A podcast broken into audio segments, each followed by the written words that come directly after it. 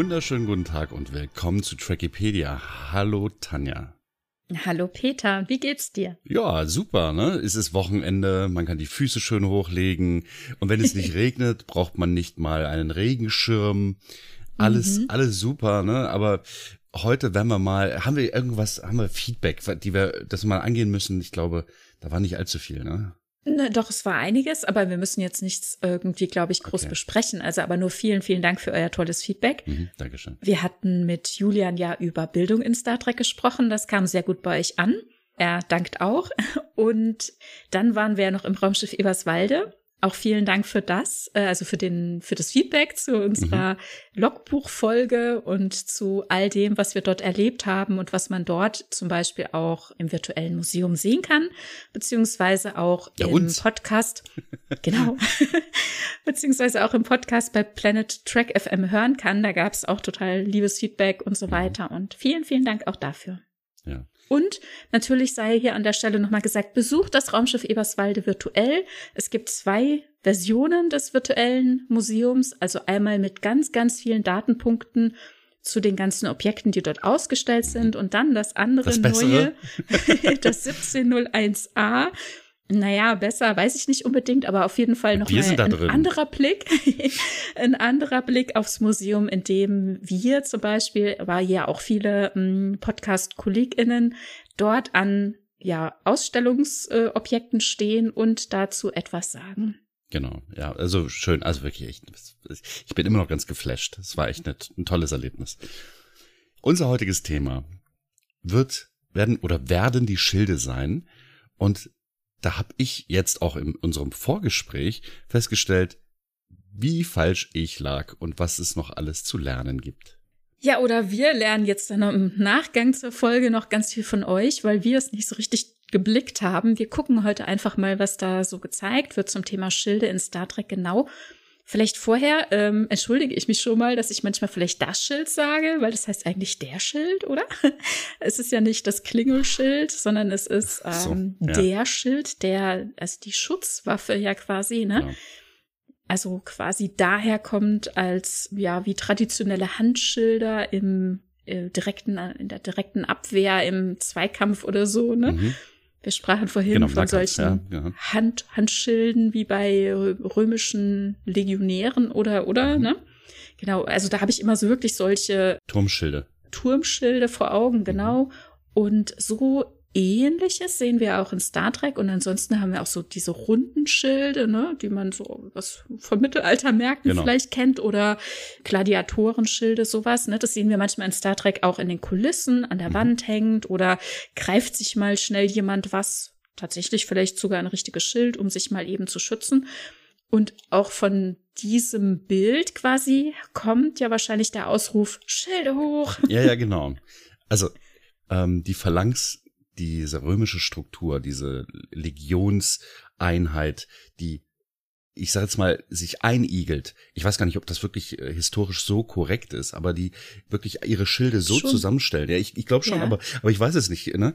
Die ihre Schilde so zusammenstellt, dass die ein Igel sind, die Speere zeigen nach außen und es ist quasi eine Wand zu sehen, wo kein Pfeil oder kein Schwert mehr durchkommt. Und auch ein Dach, ne? Also die rundherum und oben, ne? Und alles wird geschützt, wie so eine Schildkröte sind sie unterwegs. Genau. Und da könnte ich mir auch vorstellen, dass der Befehlshaber da sagt, Schilde hoch.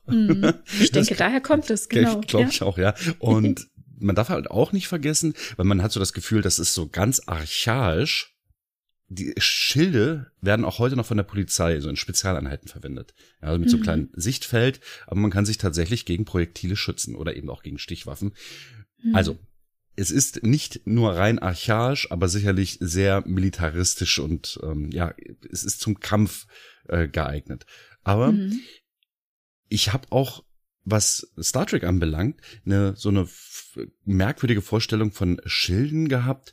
Und die Bezeichnungen, da gibt es ja so einige Bezeichnungen, beispielsweise Deflektor. Das ist natürlich ein Schild, nicht wahr? Ja, aber lass uns da gleich drauf gucken. Also bleiben wir noch mal ganz kurz bei dieser Art von, diese Turmschilde zum Beispiel, weil die sehen wir in Star Trek so auch zum Beispiel in Star Trek V gesehen.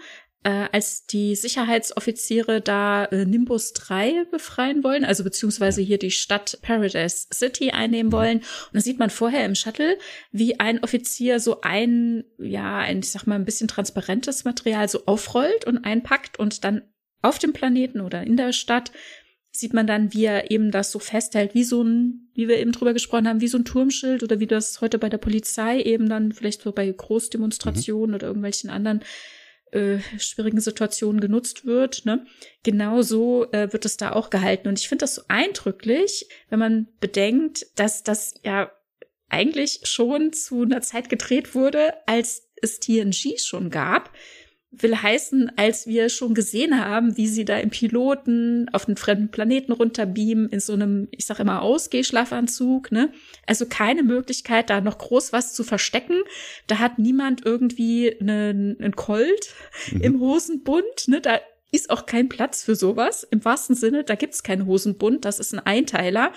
Da ist kaum Platz für irgendwas, also kaum schon für den eigenen Körper. Vielleicht hätte jemand noch ein Messer irgendwie im Stiefel, aber mehr Optionen gibt's nicht. Und wenn man dann eine Waffe mitnimmt, dann ist das quasi so ein elektrischer Autoschlüssel, großer Phaser, ne? Also das ist wirklich ein ganz anderes Auftreten, ne? Die kommen da ohne Hemd und Kragen, ne? Ohne Hosenbund und ohne Möglichkeiten, Jacken etc., um irgendwas zu verstecken. Wir haben nichts zu verstecken. Wir kommen in Frieden und wir gehen davon aus, ihr auch, ne? Wir begegnen uns auf eine ganz andere Art und Weise, wie man das jetzt hier zum Beispiel im Jahrhundert vorher in Star Trek V inszeniert hat. Natürlich gehen die in eine Situation, wo schon Geiseln genommen wurden, ist eine ganz andere Ausgangslage, aber ich finde das schon so eindrücklich, ne? Was für eine andere Grundstimmung uns in TNG hier schon so präsentiert wird, im Gegensatz zu den Filmen, die eben nach TOS gelaufen sind. Genau, ne? Wo diese dicken Kragen da waren und wo man halt wirklich viel Kleidung hatte, haben wir jetzt fast schon Nacktheit. Und ein Phaserhalfter und, ne? Genau. Klar, bei TNG kommt so nach und nach auch irgendwie noch das ein oder andere, ne? Phaser werden noch mal ein bisschen größer. Später gibt's auch Phasergewehre, ne? Kann man auch so ein bisschen drüber lächeln, warum. Lower Decks an der passenden Stelle macht er ja auch so seinen Spruch drüber. Ne? Also ist nur unpraktisch, musst du mit zwei Händen halten, wozu? Ja, gut, okay. Aber ja, in der Tat, ein Mensch hat halt nur zwei Hände und in der einen kann er halt einen Scanner, einen Tricorder oder so. Einen Tricorder halten und in der anderen Hand eben den Phaser, was ja schon hart genug ist, das muss man sagen, das ist ja schon eine starke Waffe. Ne? Oder eben nichts und eben nichts. Zum Händeschütteln oder lebelang und einen Friedengruß oder wie auch immer so. Richtig. Ne? Genau. Ja. Genau, aber ne, das fand ich interessant, dass man hier eben in Star Trek V eben auch so ein Turmschild einmal präsentiert hat. Ein zusammenrollbares Turmschild. Das auch noch, coole Technik, ne? Also Da geht einiges. Also in der Zukunft, da lässt sich noch ein bisschen was machen.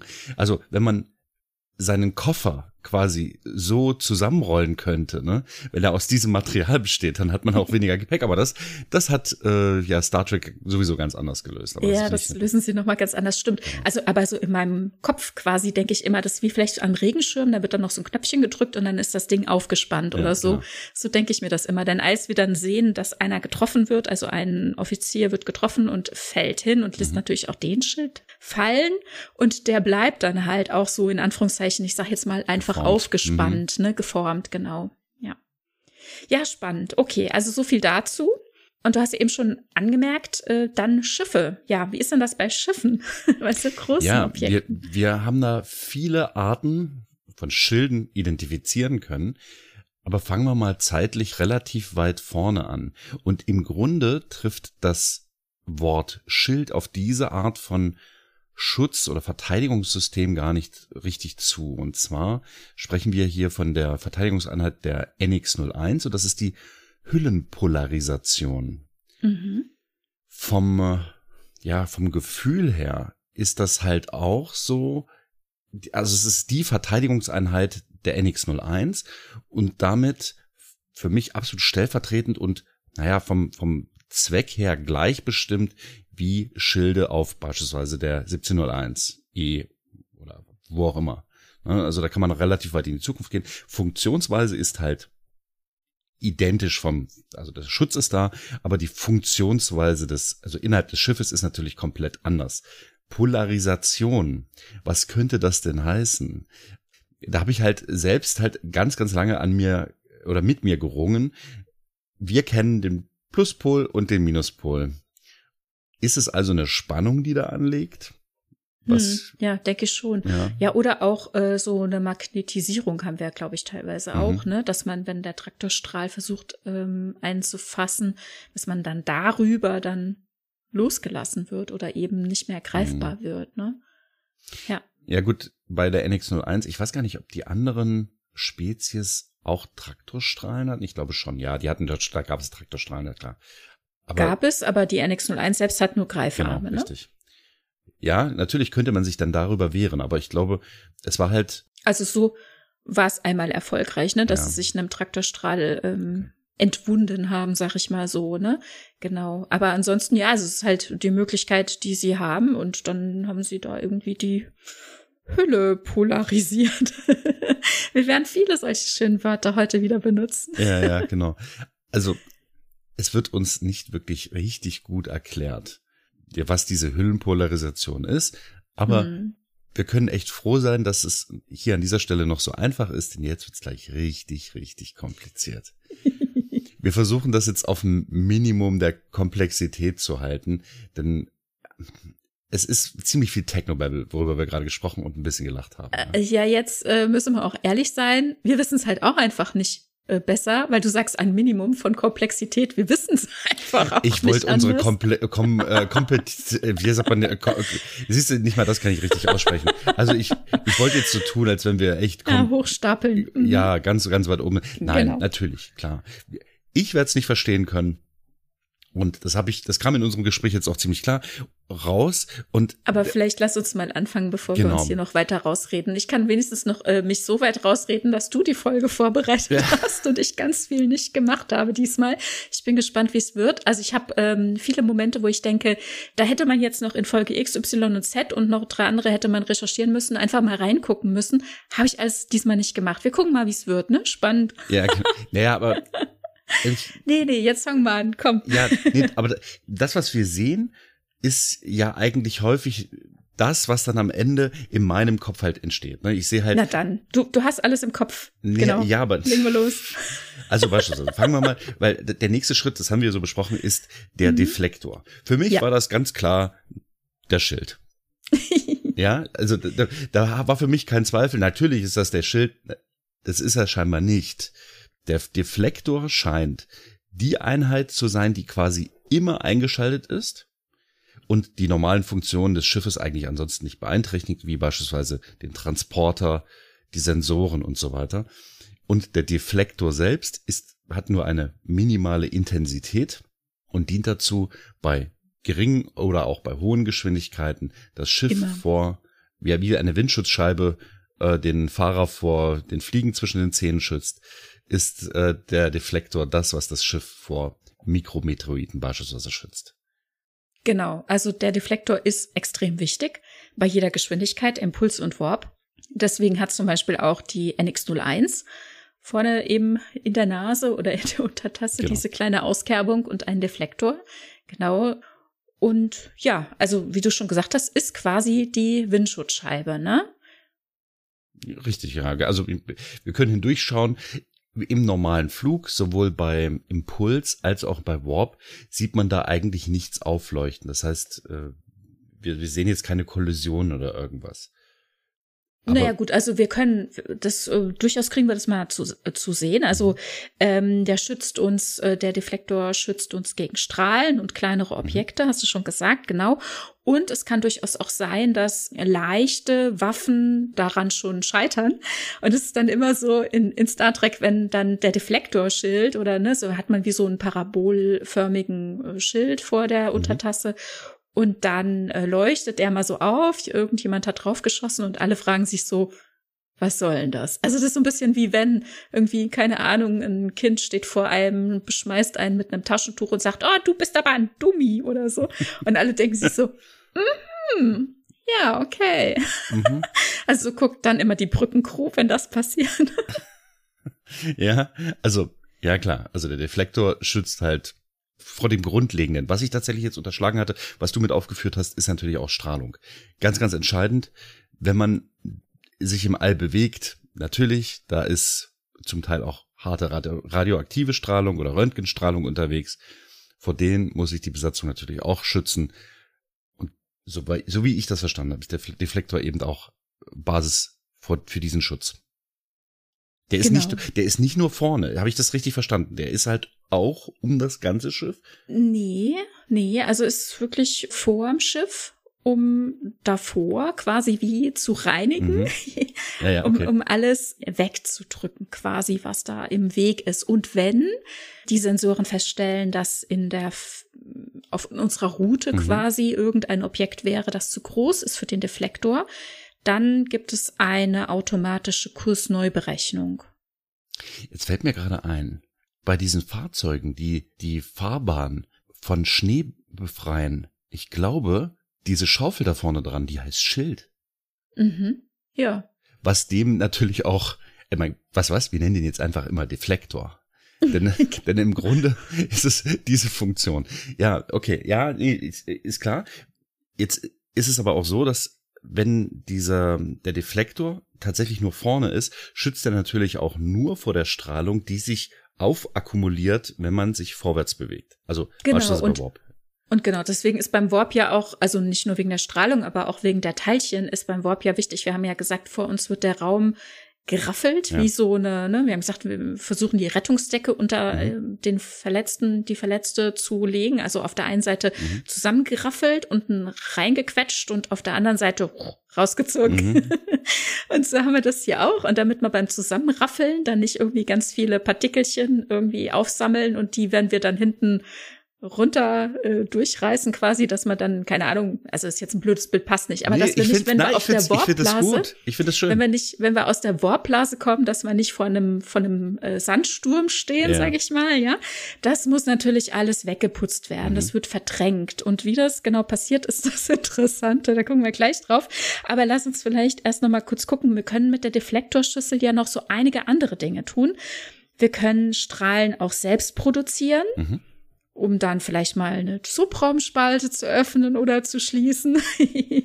Der Deflektor wird immer so schön eingesetzt. Und ich finde das auch immer, ehrlich gesagt, sehr, ja, glaubhaft. Ne? Also es ist immer so passend. Also Deflektor, ich finde, der funktioniert irgendwie immer. Ja, gut. Ja, der ist immer an, ne? Da sind auch ein paar Systeme, ja. Ja, aber ich finde, also ist glaubhaft auch, ne? Also wenn das so genutzt wird in der Geschichte, lässt es sich gut an, sag ich mal so, ne? Man kann damit auch Energie übertragen. Also irgendwie fühlt es sich so ein bisschen an wie Bluetooth, oder? Energieübertragung über Bluetooth, jetzt wäre ich aber... Nein, also okay, es wäre eher Datenübertragung. Ja, gut. Genau. Aber also so kontaktlos laden, keine Ahnung, ich weiß auch nicht. Also man kann damit so auch Induktor, Energie übertragen. Okay, ja. Oder Mikrowellenstrahlung aus dem All, die man dann quasi in Energie wieder umwandelt. Das gab es ja auch mal so Energieprojekte. Ja, nee, ich meine jetzt eher nicht, dass damit was absorbiert wird, sondern dass wir Energie rüberschicken, ne? Wir wollen irgendwie... was ist so ein Weltraumwesen mit Energie versorgen, schicken wir über den Deflektor was rüber. Na, so ganz selten, dass wir mal sehen, dass der Deflektor als Waffe eingesetzt wird. Gegen die Borg wurde es mal versucht und so. Und oder zum Beispiel die Borg haben ja versucht, über die Deflektorschüssel in Star Trek 8 mit anderen Borg zu kommunizieren, was ja dazu führte, dass Picard und Crew sich der Deflektorschüssel entledigt haben. Ne? Sie haben sie von außen abgekoppelt und ins All entlassen. Also abgesprengt, ja. Genau. Was auch ganz einfach geht. Ne? Da drückst du das Knöpfchen und dann ist diese Schüssel weg. Das ist nicht der Fall. Naja, es war schon kompliziert, findest du nicht? Ja, natürlich. Das war Sarkasmus. Okay. Es ist so kompliziert. Ich habe das Schild nicht gesehen, Sarkasmus. Achso, ja. Das Schild. Ja. Genau. Okay, ja, nee, weil man da auf der Schüssel selbst rumkraxeln muss, um das eben zu veranlassen. Möglicherweise hat das ja Sinn, ich weiß es nicht. Aber gut, ja, diese Schüssel kann dann entfernt werden. Wann will man schon mal seine Deflektorschüssel entfernen? Das ist ja totaler Käse, aber es ist gut, dass man es überhaupt kann. Ja, ne? Also, richtig. Genau, also wenn es denn mal so kommt. Ja, ansonsten, also wie gesagt, die Deflektorschüssel wird in unterschiedlichsten Situationen sehr unterschiedlich eingesetzt. Im Zweifel, man kann sich immer noch was Tolles ausdenken, beziehungsweise auch andere Spezies nutzen sie, ne? Wie zum Beispiel in Voyager treffen wir irgendwann mal auf die USS Dauntless, also die Fake Dauntless. Mittlerweile gibt es ja auch eine wirkliche Sternflotten USS Dauntless, aber in Prodigy. Aber jetzt hier haben wir eben ein Schiff, das ihnen vorgespielt wird, von der Sternflotte zu sein, was es gar nicht ist. Und das verfügt über einen Slipstream-Antrieb und der wiederum, der Slipstream selbst, wie auch immer, wird über die Deflektorschüssel erzeugt oder die Energie wird zumindest über die Deflektorschüssel geleitet und so öffnet sich dann irgendwie der Slipstream, mir fehlt ein Wort, Kanal oder so. Ja, genau. Genau. Würde ich auch sagen. Ja, also ich finde, wie gesagt, es ist einfach der Deflektor, die Deflektorschüssel, allein, dass es Schüssel genannt wird, ne, diese Phalanx, ist irgendwie ein cooles Element. Ja, aber ja, ich finde es halt schon, es ist ja wie so ein Parabolspiegel und wenn man den halt weiter rumziehen würde, es ist halt schon schüsselförmig, ne? Ja, natürlich. Ich finde nur so generell ist so die Darstellung und was man damit alles erzählen kann, schon ganz schön klug ausgedacht, ne? Ja. Ja, ne, da läuft viel drüber. Das gebe ich so, ja. Das ist, also diese Schüssel, die kann halt ein bisschen was. Ich finde, die Hauptfunktion der Deflektor, der ist halt dieser Deflektor-Schild, wie er im Deutschen halt auch genannt wird, was ja für mich dann halt auch mal zu Verwirrung geführt hat, der ist unscheinbar. Also diese Funktion ist sehr unscheinbar, weil die halt ja wie eine Windschutzscheibe eigentlich idealerweise nie zu sehen ist. Ja, selten. Also wie gesagt, so parabolförmiges Teil vor der Enterprise jetzt, also wir denken ja immer so quasi an die Enterprise D, ne? Genau, da sieht man es einfach auch manchmal so aufleuchten, so wenige Kilometer vorm Schiff, irgendwie 2 Kilometer vorm Schiff, um die ganzen Teilchen abzuhalten. Ansonsten gibt's halt den Deflektorstrahl. Das ist quasi ein Ich fange an. Ein Gravitonstrahl. Sehr gut, sehr gut. Ja. Was bedeutet das denn? Das ist erzeugt durch ein durch Subraumfeldspulen so. Also das ist ja ähnlich so wie beim Warp-Antrieb, haben wir vorhin festgestellt, ne? Also wenn wir nicht mehr weiter wissen und wenn uns die realen Möglichkeiten verlassen, um diese Geschichte irgendwie zu schreiben, dann kommen wir mit dem Subraum. Und das haben wir hier auch. Also die Subraumspulen und etc. Also ist das eine tolle Technik. Ja, also dahinter steckt halt viel Technobabble. Uns wird auch noch ein bisschen was plausibel erklärt, aber es wird halt sehr viel Blabla drum gemacht, um eben gar nicht auf den Punkt kommen zu müssen, zu erklären, wie es denn funktioniert. Naja, weil es halt auch nicht wirklich funktioniert. Aber ich finde es interessant, wir haben ja Oh, Schocker, wir hätten einfach eine Warnung vor diese Folge setzen müssen. Oh Gott. Das ist total Holy Q. Ja. Okay. Also nochmal hier, wir haben ja quasi Unterstützung durch Physiker, wie zum Beispiel Lawrence M. Krauss.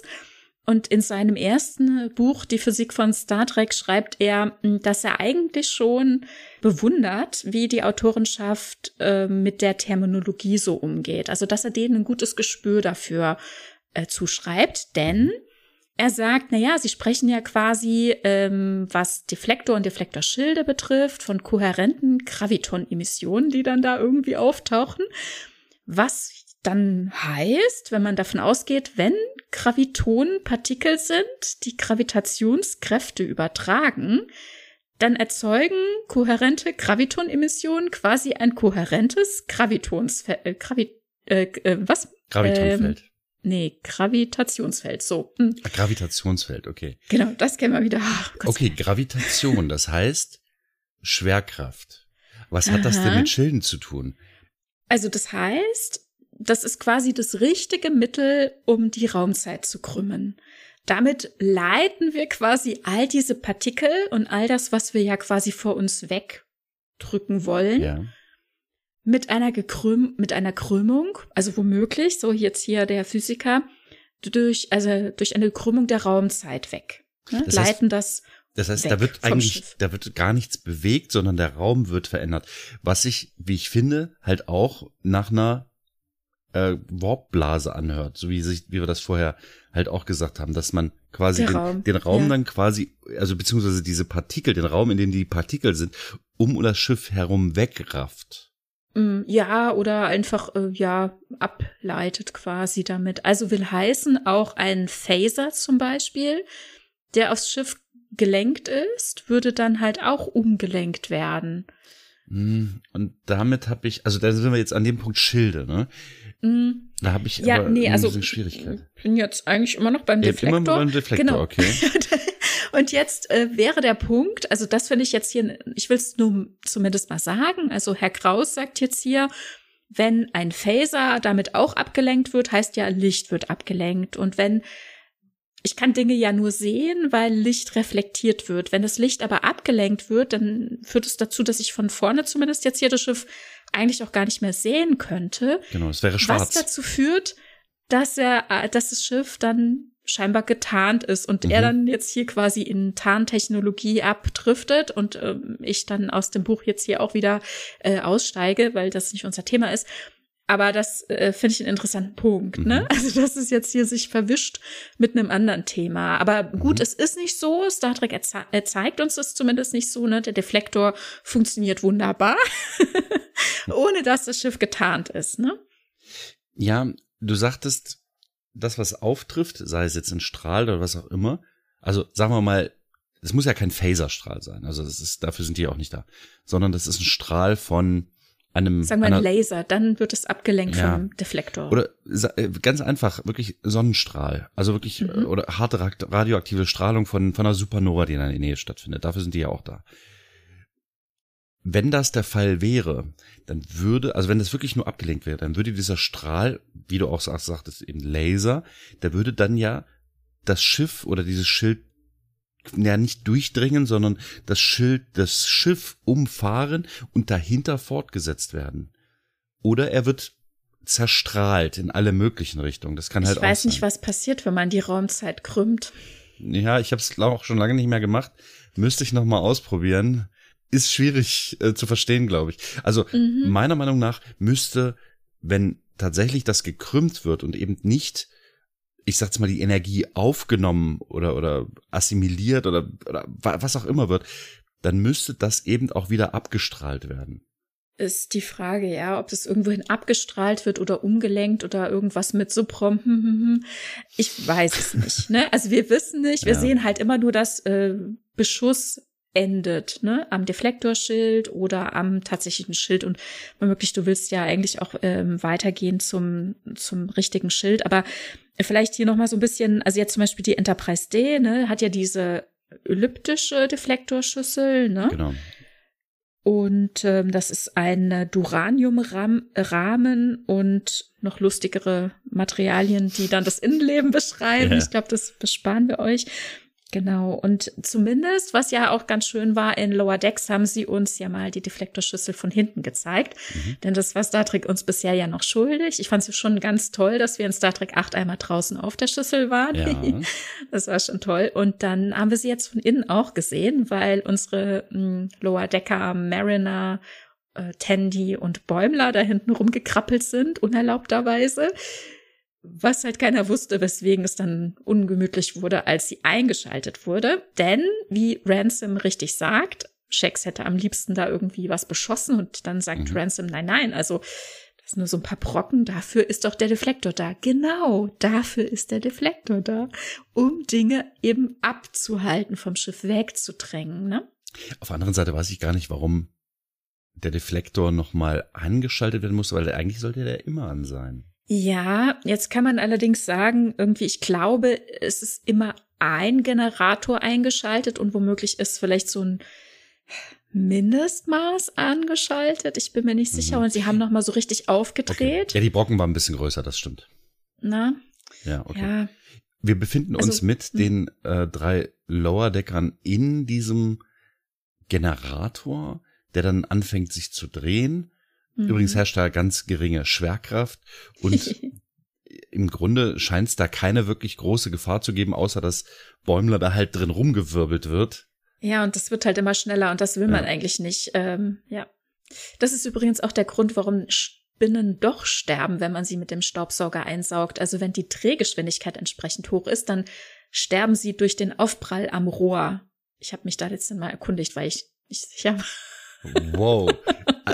Ernsthaft, wir sind jetzt auf Spinnen im Staubsauger gekommen. Großartig. Richtig gut. Naja, ich hab mal gesehen, wie einer aus dem Staubsauger rausgekrabbelt ist. Deswegen habe ich das nie gemacht, weil ich immer dachte, die sterben dann nicht. Es tut mir sehr leid für alle Spinnenfreunde, aber wer bei mir in die Wohnung kommt und hat so viele Beine wie eine Spinne, muss leider damit rechnen, dass ich Maßnahmen ergreife. Und ich habe mich da letzte noch mal informiert. Also liebe Besucher, ein anderes Thema. Liebe Besucher, bitte stellt euch auf die Hinterbeine. Okay. Anderes Thema. Sehr schön. Okay, verständlich, ja. Also man wird halt da drin rumgewirbelt, weil sich innerhalb dieses Generators etwas zu drehen scheint, um diese Funktion aufrechtzuerhalten. Ne? Und es leuchtet auch ganz schön zu sehen. Ich habe mich sehr gefreut, dass übrigens haben wir ja vorher schon besprochen, war der Grund, warum ich nochmal auf das Thema Schilde kam und dieses jetzt heute besprechen wollte. Diese Szene, weil wir endlich mal, ja, diese Deflektoreinheit von innen sehen können. Das ist so wundervoll. Ich meine, da haben sie sich extra auch was dafür ausgedacht. Das ist nicht so, dass wir jetzt hier auf Material zugreifen könnten und die dann hingegangen sind und haben das einfach gezeichnet. Nein, die mussten sich ernsthaft Gedanken machen. Wie sieht es da hinten aus? Was passiert denn da? Und so weiter. Ne? Das ist also wundervoll, wie der Kanon fortgeschrieben wird, uns endlich mal so ein wichtiges Element, das so häufig vorkommt und in so vielen Situationen genutzt wird, dann auch mal von innen zu zeigen, ist toll. Und weil diese Architektur, die wir dort sehen, sich doch sehr stark anlehnt an das, was wir aus dem B-Kanon schriftlicher Natur kennen, glaube ich, dass die immer mehr diese B-Kanon-Literatur kanonisieren werden, weil das immer wieder aufgegriffen wird. Man sieht diese trommelartige Struktur, die vorher gezeichnet von der Enterprise D beispielsweise innenliegend gezeigt wird. Deswegen kann ich schon gar nicht mehr sagen, dass das richtige B-Kanon-Literatur ist.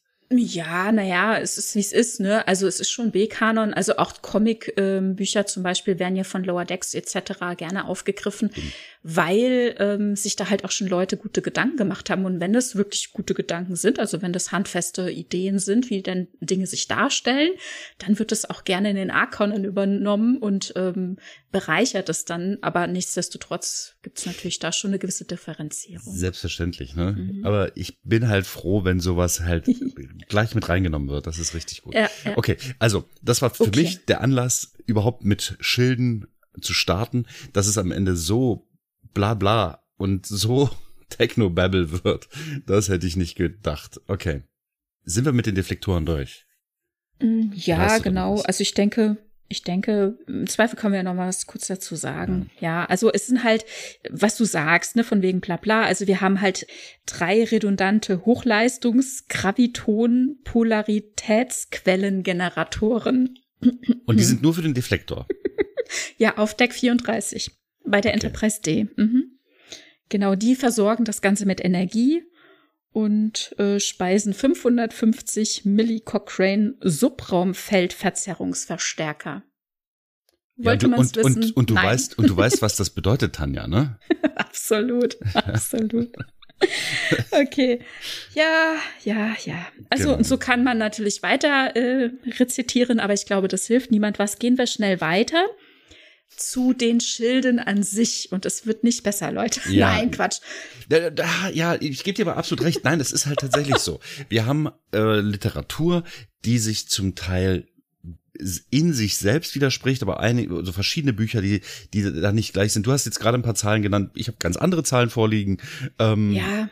Aber ich meine, es dient dazu, um dieses Universum zu füllen. Und dafür ist dieser Zweck gut genug. Ich habe beispielsweise für die Schilde generell auch so Zahlen von Generatoren. Genau, aber wir wissen natürlich, was halt in den Episoden erzählt wird und so weiter. Also das Ganze wird natürlich immer wieder versucht, mit Leben zu füllen, aber das Problem ist einfach, dass diese Technik nicht existiert. Ne? Und das ist halt einfach ein bisschen schwierig. Gehen wir mal zu den Verteidigungsschilden. Und da hattest du am Anfang klare Vorstellungen davon. Ja, also für mich waren die Verteidigungsschilde, die Deflektoren, das war alles eins.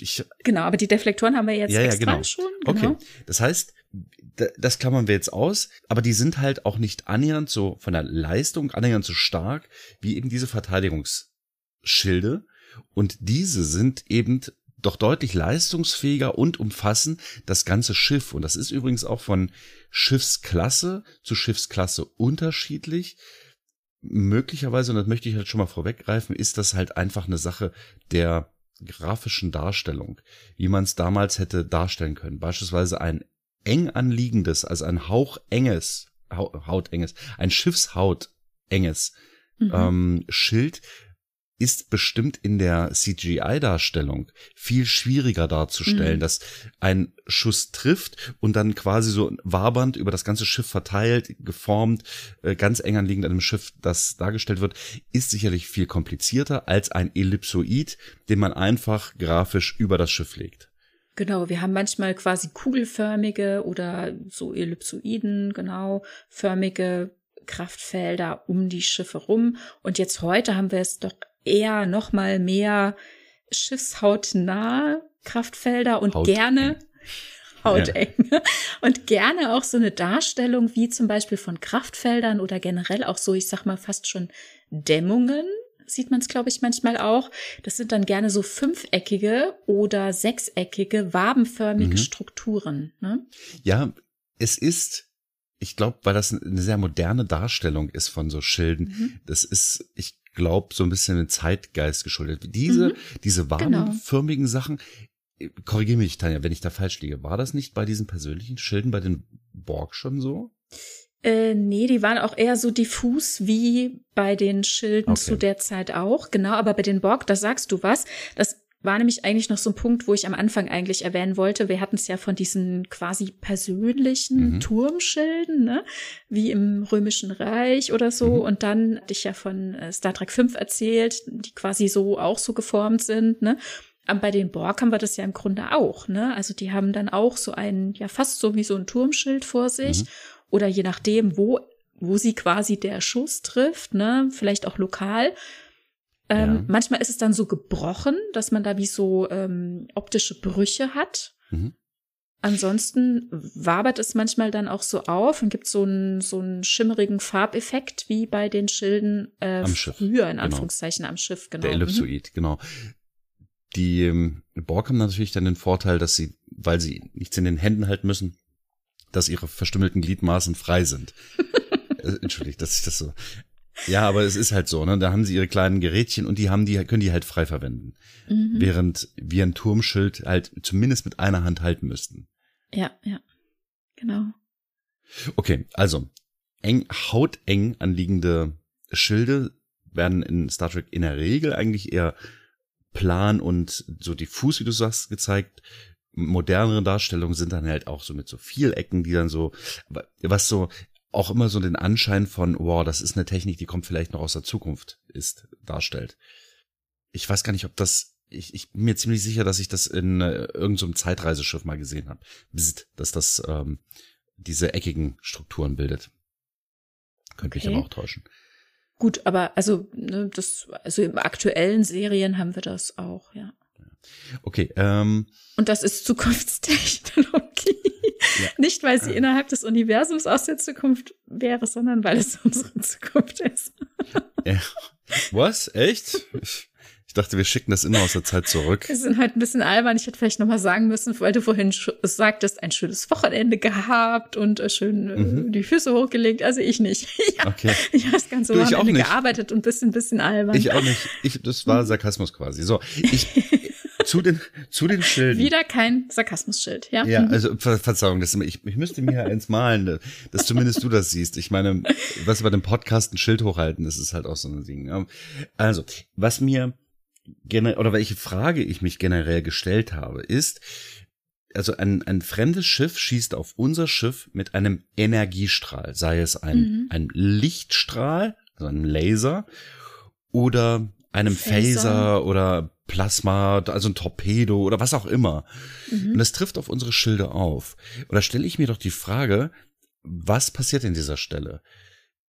Da ist dieser Ellipsoid, an dieser Stelle entlädt sich diese ganze Sache und auch hier wird uns laut den Handbüchern und so weiter gesagt, dass auch das ein Gravitonenfeld ist, also eine lokale. Energetisches Gravitonfeld. Mhm. Und dann eine lokale Verzerrung. Okay. Fokussierte räumliche Verzerrung an dem Punkt, wo da was auftrifft. Mhm. Im Grunde ist es dieselbe Technik wie die Deflektoren. Korrigier mich. Ja, und ich dachte ehrlich gesagt auch, dass es sich bei den Schilden um ein Kraftfeld handelt. Aber irgendwie sind wir da auf einem falschen Dampfer gewesen. Ehrlich, ich oute mich jetzt, ich verstehe es tatsächlich nicht wirklich. Dass wir drüber sprechen. Ja, es ist viel Technobabble. Und mein Empfinden war halt, da draußen ist etwas, also dieses Schild, was gegen diese Einstrahlung gegendrückt. Das ist offensichtlich nicht der Fall, aber das war in meiner Vorstellung.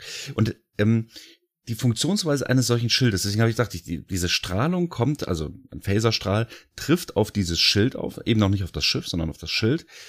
Und was passiert an dieser Stelle? Wird der Strahl absorbiert? Das heißt, ich würde ja Energie zu meinem System hinzugewinnen. Das ist offensichtlich nicht der Fall. Also kann ich das eigentlich ausschließen, oder?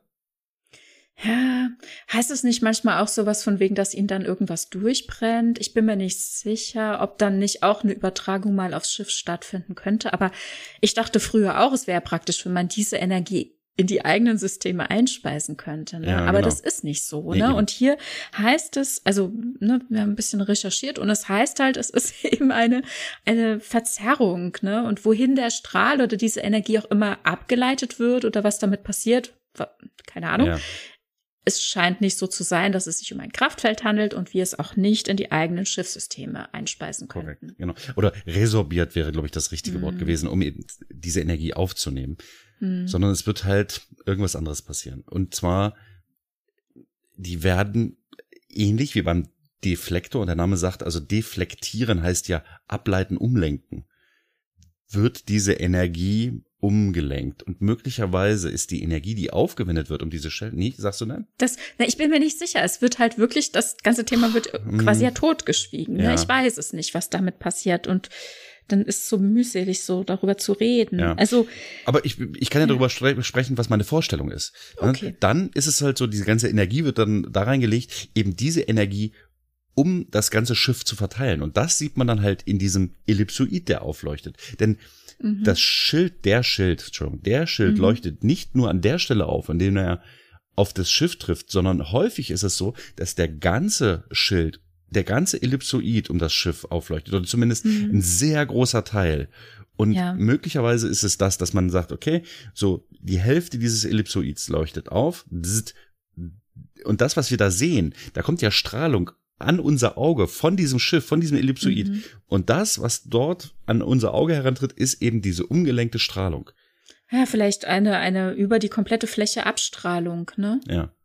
Natürlich ist es so inszeniert, dass wir als Zuschauende auch sehen, aha, dieses Schiff ist komplett umhüllt. Es hat eine Schutzschicht, ne? Die Schilde sind aktiv. Wir müssen uns jetzt hier noch nicht aktiv Sorgen machen oder so. Und dann manchmal wird's ja brüchig oder sie erzählen uns von Prozentwerten, ne? Captain, Schilde runter auf 50%. Genau. Hilfsenergie umleiten. Richtig. Und das finde ich aber auch nochmal eine witzige Sache. Schön, dass du es ansprichst.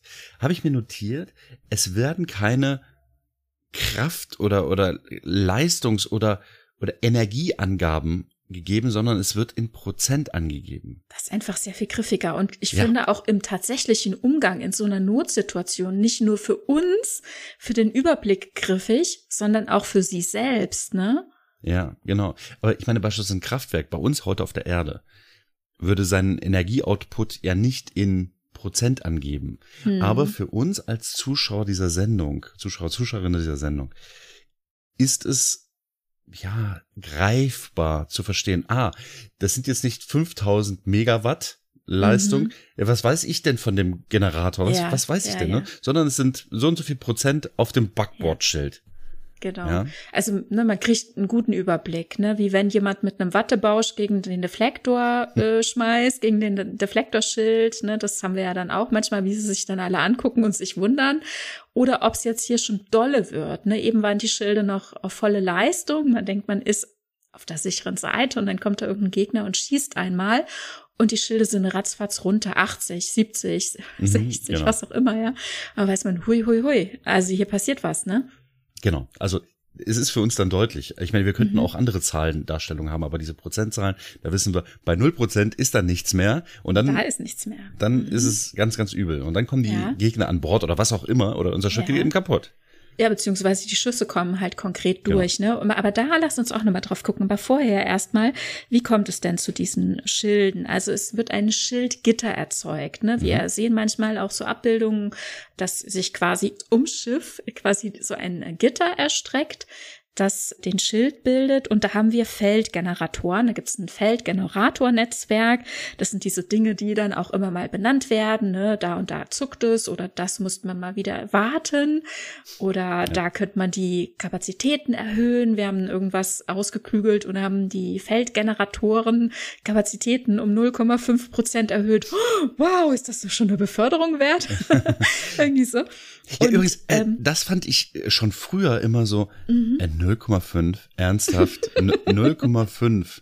Weißt du, wenn ich meinem Chef sage, ich habe das und das um 0,5 gesteigert, dann muss ich ihm gleich ein Taschentuch für die Tränen reichen, weil er so stark gähnen wird. Ich habe heute 10 Cent gespart, Chef. Ja, genau, eben. Genau.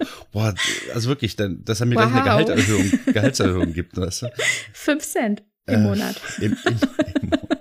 Großartig. Ja, aber verstehst du, das ist, ich fand das immer so, die sprechen von kleiner als 1% Bruchteilen und finden das beeindruckend. Ja, aber das zeigt ja dann schon, auf was für einem hohen technischen Niveau sie schon unterwegs sind, ne? Und welche großen Mengen Energie zum Beispiel da schon umgeschlagen werden etc. Dass dann doch schon so ein Bruchteil, ne, eines Hundertstel dann womöglich schon einen großen Output hat oder einen großen Einfluss. Richtig. Ne? Und. Gibt mir ein gutes Gefühl. Die sind schon so stark. 0,1% ist richtig viel. Ne? Oder sie sind einfach super wohlwollend, ne? Und wollen einfach jedem ein gutes Gefühl vermitteln. Nein, anderes Thema. Gut, anderes Thema. Nein, wir waren jetzt hier bei den Feldgeneratoren. Genau, so. Okay. Wir haben also 5, also wir sind nach wie vor noch auf der Enterprise D, ihr könnt uns folgen. Ja. Ihr hört es im Hintergrund wahrscheinlich. Ja, hört ihr den Warp-Antrieb? Wusch. Wir haben also 5 auf Deck 10 und 3 weitere auf Deck 31. Genau. Und da decken sich übrigens unsere Zahlen. Also unglaublich. Und dann nochmal in den Warp-Gondeln und da ist unklar, ob jeweils 2 oder insgesamt 2. So lasse ich es auch. Das habe ich nicht recherchiert. Ja, also da müsste man sich durch die Folgen graben, um das zu verifizieren. Aber ich finde es schön und plausibel, dass die aufgeführt haben, okay, also allein schon, weil die Kampfsektion und die Untertassensektion, die lassen sich ja voneinander trennen. Genau. Deswegen müssen halt verteilt diese, die Feldgeneratoren auf diesen entsprechenden Deck sein. Aber was ich halt auch schön finde, in den Extremitäten der Warp-Nacelles befinden sich eben auch nochmal diese Generatoren, was absolut plausibel ist. Wenn du tatsächlich, die Windschutzscheibe, die würdest du ja nicht unters Auto bauen, wenn der Wind von vorne kommt, ne? Ich finde es schön, dass an diesen Extremitäten des Schiffes, nämlich vorne in der Untertassensektion, im Rumpf, also im Hauptkörper des Schiffes und in eben, wobei Hauptkörper des Schiffes stimmt ja eigentlich quasi nicht, aber der Maschinenteil des Schiffes und eben in den Warp-Gondeln, in diesen Extremitäten, diese Generatoren zu finden sind, um überhaupt einen Ellipsoid entstehen zu lassen. Wobei ich finde, dass wenn sich kreisrund, das ist ja eigentlich im Grunde, was Abstrahlung angeht, ich meine, ich weiß, es findet doch keine Strahlung statt, also schon irgendwie, aber naja gut, statt zu erklären, dass wenn kreisrund um einen Generator eine Abstrahlung stattfindet, dann wäre es eben kein einheitlicher Ellipsoid. Aber ich glaube, das ist eine Frage der CGI-Geldsache, um sowas eben so ein hauchenges Ding. Sie haben es gut verteilt, sagen wir mal so unterm Strich, genau. Und ihr habt gehört, es ist schwer zu erklären, deswegen tut Peter sich schwer. Ich sag jetzt mal, wie es sich darstellt. Achtung. Oh, jetzt. Also die von den Feldgeneratoren erzeugte Energie wird in ein Netzwerk aus Subraumfeldverzerrungsverstärkern Phasen synchronisiert. Ah, nee, jetzt leuchtet es. Jetzt. Danke. So. Nee, jetzt, dann ist klar, ne? Wir sind heute albern, es tut mir leid. Okay. Ich habe halt hier auch so ein paar Fakten rausgeschrieben und bin mir nicht ganz sicher, was das bedeuten soll. Beispielsweise, dass die Untertassen-Sektionsgitter die Warp-Gondel nicht mit einschließen kann. Und das vermute ich mal. Ja, das ist doch logisch. Ach das so, haben wir ja gerade eben schon festgestellt. Eben, genau. Das ist, deswegen sind eben diese Dinger da drauf. Ne? Aber deswegen sind auch Feldgeneratoren auf den Gondeln, weil genau. Die von der Untertasse können nicht bis hinter zu den Gondeln reichen. Das ist ja logisch. Das erging sich aus dem Text aber nicht, ne? Aber egal. Ebenfalls, das habe ich halt auch so wahrgenommen, ne? Okay, also, wir haben also insgesamt, also wenn es 2 pro Warp-Gondeln sind, also deutlich, so um die 45. Generatoren. Was? Nein. Warpfeld-Generatoren? Ja, ja. 5 beziehungsweise 3. 10, und dann nochmal 10 oder 12, je nachdem, ob pro Gondel 1 oder 2. Wir hatten gerade gesagt, wir haben 5 auf, du hast die Decks gezählt. Nein, ich hab mir ausgerechnet die falschen Teile in Zahlen geschrieben, während ich das anderes in Worten dargestellt habe. Okay, das funktioniert mathematisch nicht. Okay, ich habe hier Decks addiert. Decks addiert, genau. Ich habe Decks addiert. Das ist auch interessant. Ja, ja. Das macht mir mal einer nach. Ja, okay, also, ja. Da bist du einen langen Umweg mit dem Turbolift gefahren. Also, es werden entweder 10 oder 12 sein, du hast recht. Genau, 10 oder 12 Generatoren. Und es sind beim normalen Flug immer jeweils in der Untertasse und im Maschinenteil, also in der, ja, wie sagt man, in der Hauptsektion, jeweils einer immer an. Ne? Man weiß ja nicht, was passiert. Und wenn wir jetzt in eine Gefahrensituation kommen, in einen Alarmzustand, ich denke mal, gelber Alarm würde schon ausreichen, dann müssen alle verfügbaren Generatoren zumindest auf Standby geschaltet werden. Was ich aus meinem Verständnis vom Wort Standby irgendwie nicht so richtig ergibt, denn es gibt die Standby-Taste für den Fernseher beispielsweise. Wenn du die drückst, dann geht der Fernseher aus. Also der geht auch an, wenn du diese Taste drückst. Ne? Aber Standby heißt ja, warte ab. Genau, warte auf Befehl jetzt, dass es zur Sache geht quasi, ne? Also, dass man die sofort, also, dass sie quasi wie hochgefahren werden, dass man da nicht noch sagen muss, oh, Captain, es dauert aber noch 5 Minuten, Moment. Die sind nicht eingeschaltet, das ist die hochgelaufen, das dauert noch. Da muss jetzt erstmal jemand runterlaufen. Ja, genau, den Knopf drücken. Nein, aber ja, genau. Standby ist dann aber wiederum natürlich genau der richtige Punkt. Die sind zwar aktiv, also die sind bereit, aktiviert zu werden, um ein Schild entstehen zu lassen, was aber auch, wie wir auch schon am Anfang oder du am Anfang sagtest, zeigt, dass wenn man erstmal die nicht aktiviert, dass man keine Gefahr darstellt. Was halt auch ein Symbol dafür ist, dass man eben nicht ein Aggressor ist. Ich brauche keine Verteidigung, also keine Kampfverteidigung, wenn ich keine Aggression ausüben will. Was ja ganz häufig in Star Trek auch aufgegriffen wird. Nein, nicht die Schilde hoch. Wir kommen hier in diplomatischer Mission und wir wollen eben zeigen, und deswegen gehen die nicht halt sofort an, wir wollen hier zeigen, dass wir eben keine Aggressoren sind. Mhm. Genau, aber wir sind auf Standby, wir könnten sie jederzeit hochnehmen. Genau. Ja, und dann haben wir bei den Schilden ja noch Folgendes, ne?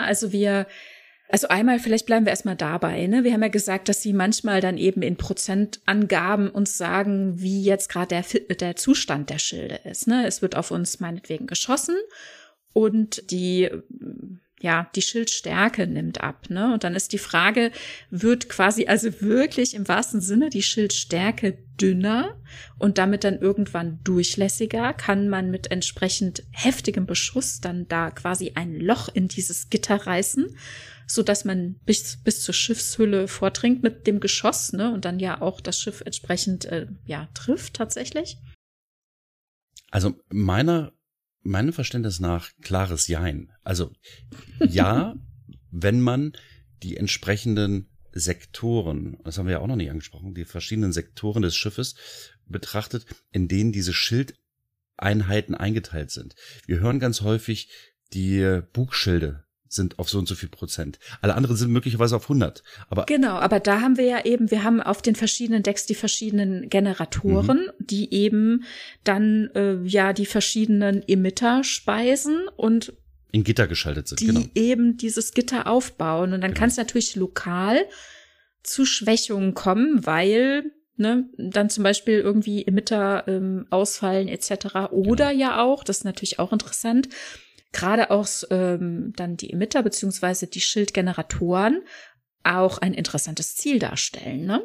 ja, weil du fragtest, ob man ein Loch schlagen kann. Und ich meinte halt, das Loch könnte sein, der ganze Bug ist jetzt ungeschützt, oder? Ja. Die Ventralen, also die Unterseite des Schiffes, diese Schilde, die sind jetzt gerade ungeschützt. Das heißt, man tritt dem potenziellen Gegner dann eben nur noch die Oberseite zu, um eben die Generatoren auf der Unterseite sich regenerieren zu lassen.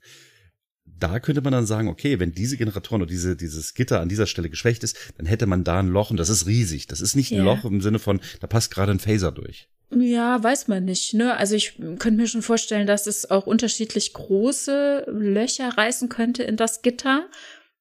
Aber du sagst eben was Interessantes, was wir natürlich in diesen ganzen Schlachten meistens nicht inszeniert bekommen, einfach weil man nicht dazu wirklich in der Lage ist, das dann jeweils für eine Folge so umzusetzen, dass man sagt, okay, hier ist unser Schild gerade oder der Schild schwächer geworden oder hier haben wir tatsächlich eine Lücke im Gitter. Drehen wir doch das Schiff dem Feind immer entsprechend dahin, wo wir gut geschützt sind. Das sehen wir nicht, ne? Das Schiff wird nicht rumgewirbelt.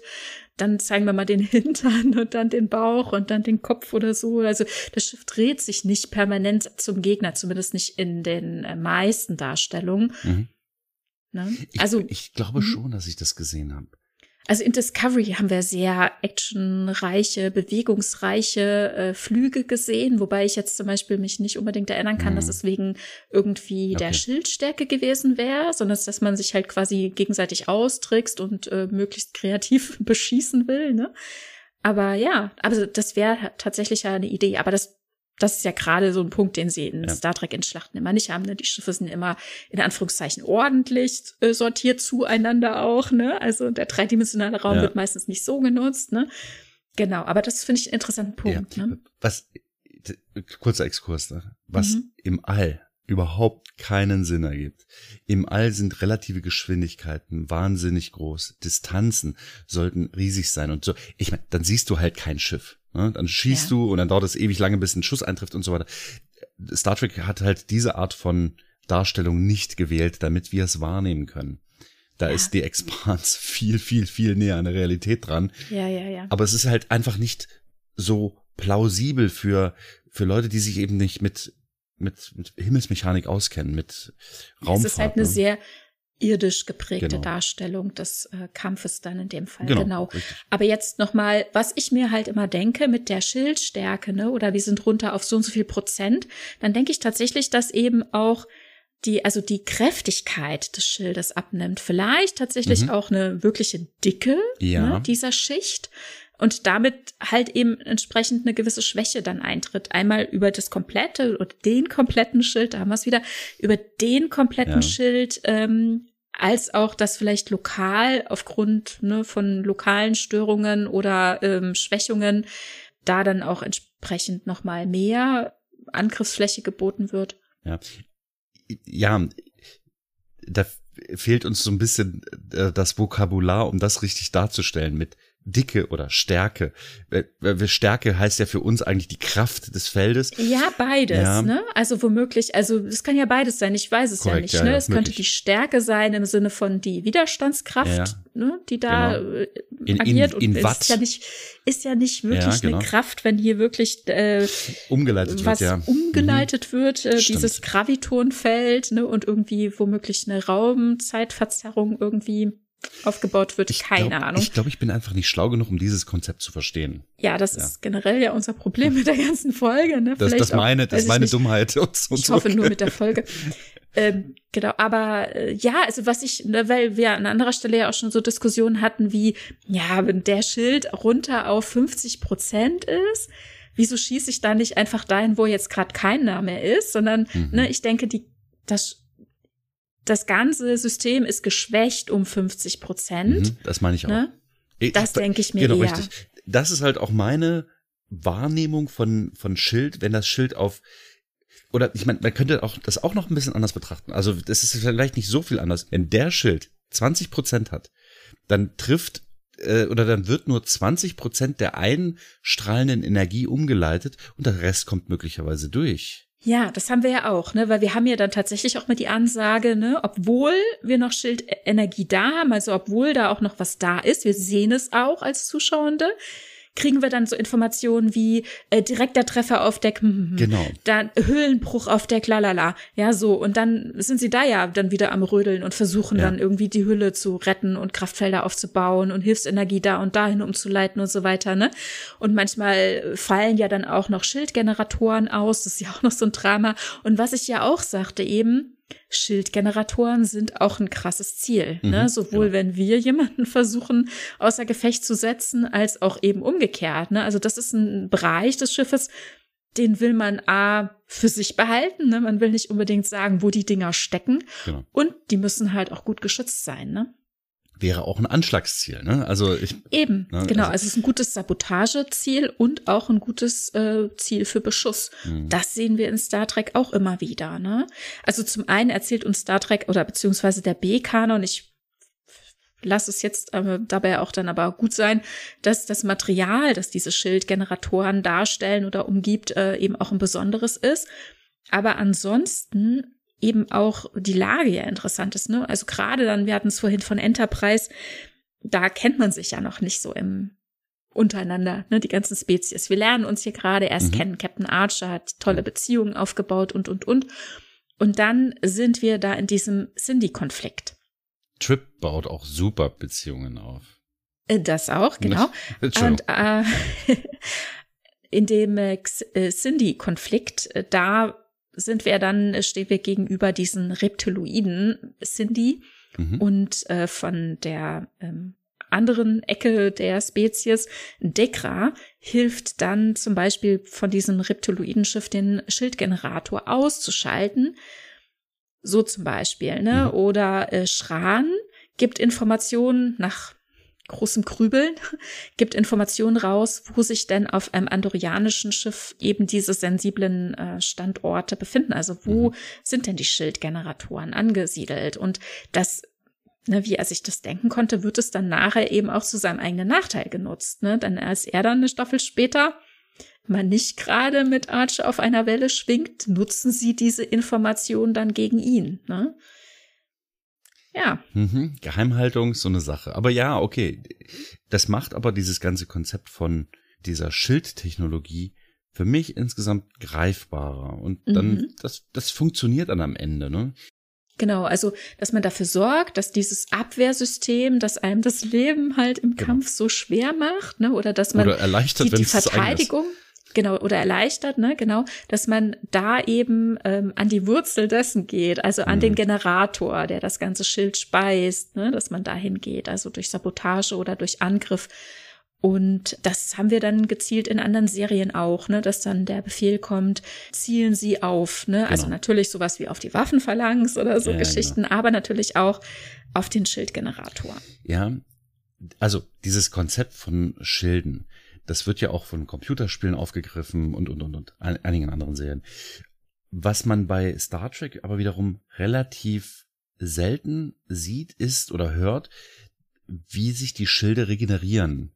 Also in meiner Vorstellung ist es halt so, der Schild wird getroffen, der ist jetzt nur noch bei 80%, aber innerhalb von Minuten oder Stunden lädt er sich wieder auf so und so viel Prozent auf. Ja, also das wird ja doch immer wieder dann auch gerade in diesen taktischen Situationen erwähnt, ne?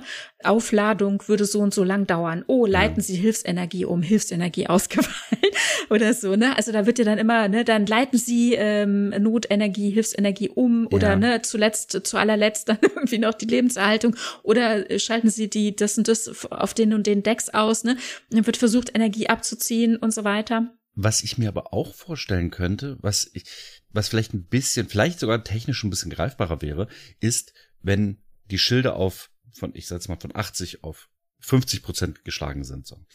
Dass diese 30% der Generatoren vielleicht einen physischen Schaden bekommen haben und physisch wiederhergestellt werden müssen.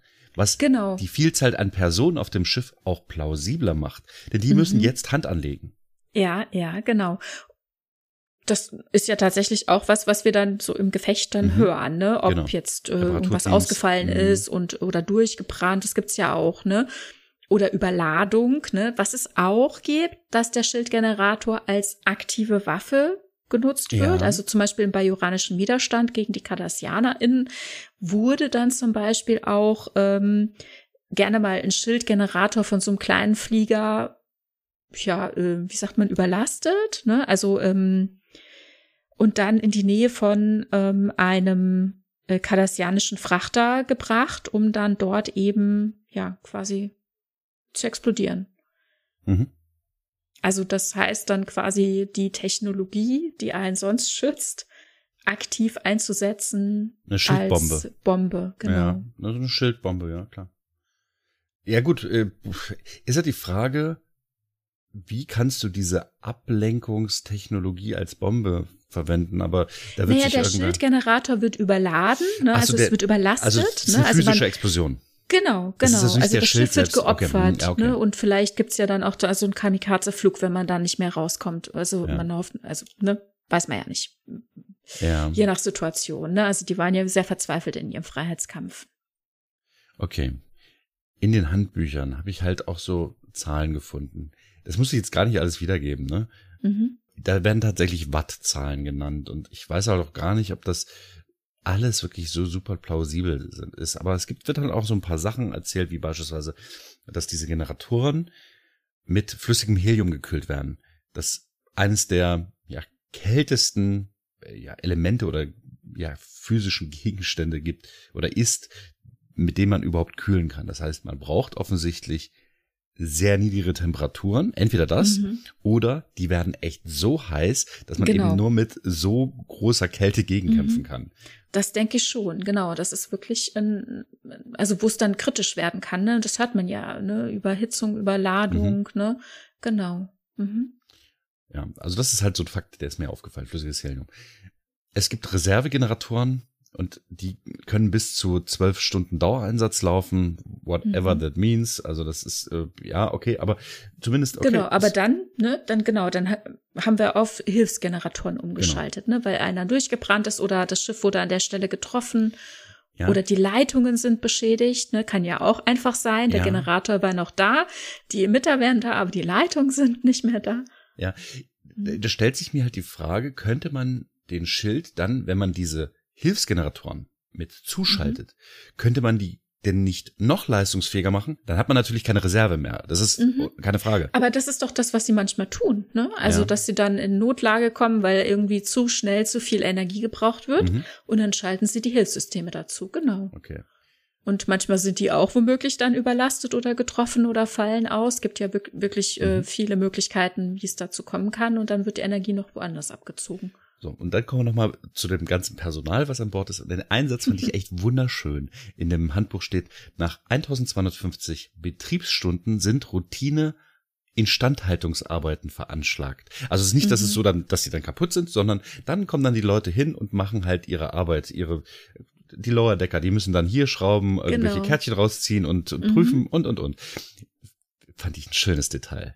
Ne, dass diese Arbeitsweise. Genau, diese routinemäßige Kontrolle, dass alles noch auf einem guten Stand ist, gerade nach einer Phase, wo die Sachen lange gelaufen sind, ist ja sehr vernünftig. Ne? Und dass man dann irgendwie alles durchgeht, jeden kleinen, ich wollte schon fast sagen, Widerstand und Kondensator hier, dann halt irgendwie jeden isolinearen Chip einmal rauszieht. Und überprüft und einen etwas fragwürdigen, der vielleicht in den nächsten, weiß ich nicht, paar hundert Stunden durchbrennen würde, dass man den doch einfach mal wechselt. Ne? Genau. Ja. Genau. Also, wie gesagt, schöne Lore, die uns hier erzählt wird. Und dann ist es so, dass wir müssen einmal auf, das haben wir, glaube ich, am Anfang schon gesagt, oder hast du, glaube ich, am Anfang gesagt, die Schilde schränkt die Sichtweise oder die Sensoren des Schiffes ein. Das dürfen wir immer nicht vergessen. Man könnte ja auch sagen, okay, wenn es für das Schiff absolut machbar ist, könnte man ja immer mit vollen Schilden fliegen. Warum nimmt man die überhaupt nach unten? Super unpraktisch. Wir können da nicht durchbeamen zum Beispiel. Ja, genau. Ja, wir haben dann wirkliche Erschwernisse für die Sensoren. Es gibt zwar die Möglichkeit, also wir hören ja immer was von Frequenzen und so weiter, ne? Dass man da noch irgendwie durchscannen kann und so, aber optimal ist es nicht. Auch der Deflektor kann die Sensoren stören.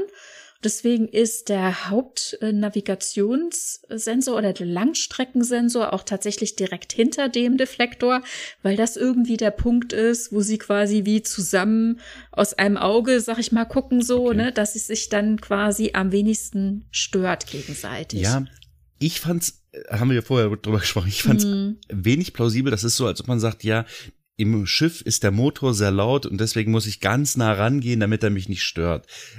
Aber okay, vielleicht hat das was mit Interferenz zu tun und wenn man genau diese Wellenlänge, also ja, aber der Deflektor gibt ja diese Subraumverzerrung, die, also es geht ja nicht um Lärm, der direkt vor Ort stattfindet, sondern eben diese Subraumverzerrung, die irgendwie so vorne parabolförmig vorm Schiff stattfindet, so 2 Kilometer davor irgendwie zugange ist, und wenn man da so in der Gegend versucht rauszuscannen, ist es, glaube ich, schon schwierig, aber wenn man quasi wie aus einem Auge rausguckt, dann geht es noch ganz gut, ne?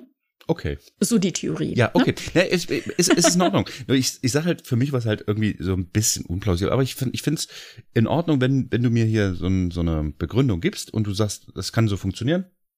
Ist geschluckt. Genau. Ich hab ein TÜV-Stempelchen draufgeklebt, das bleibt jetzt so. Genau, das ist geprüft und das funktioniert. Das ist Tanja approved. Also, so Worte.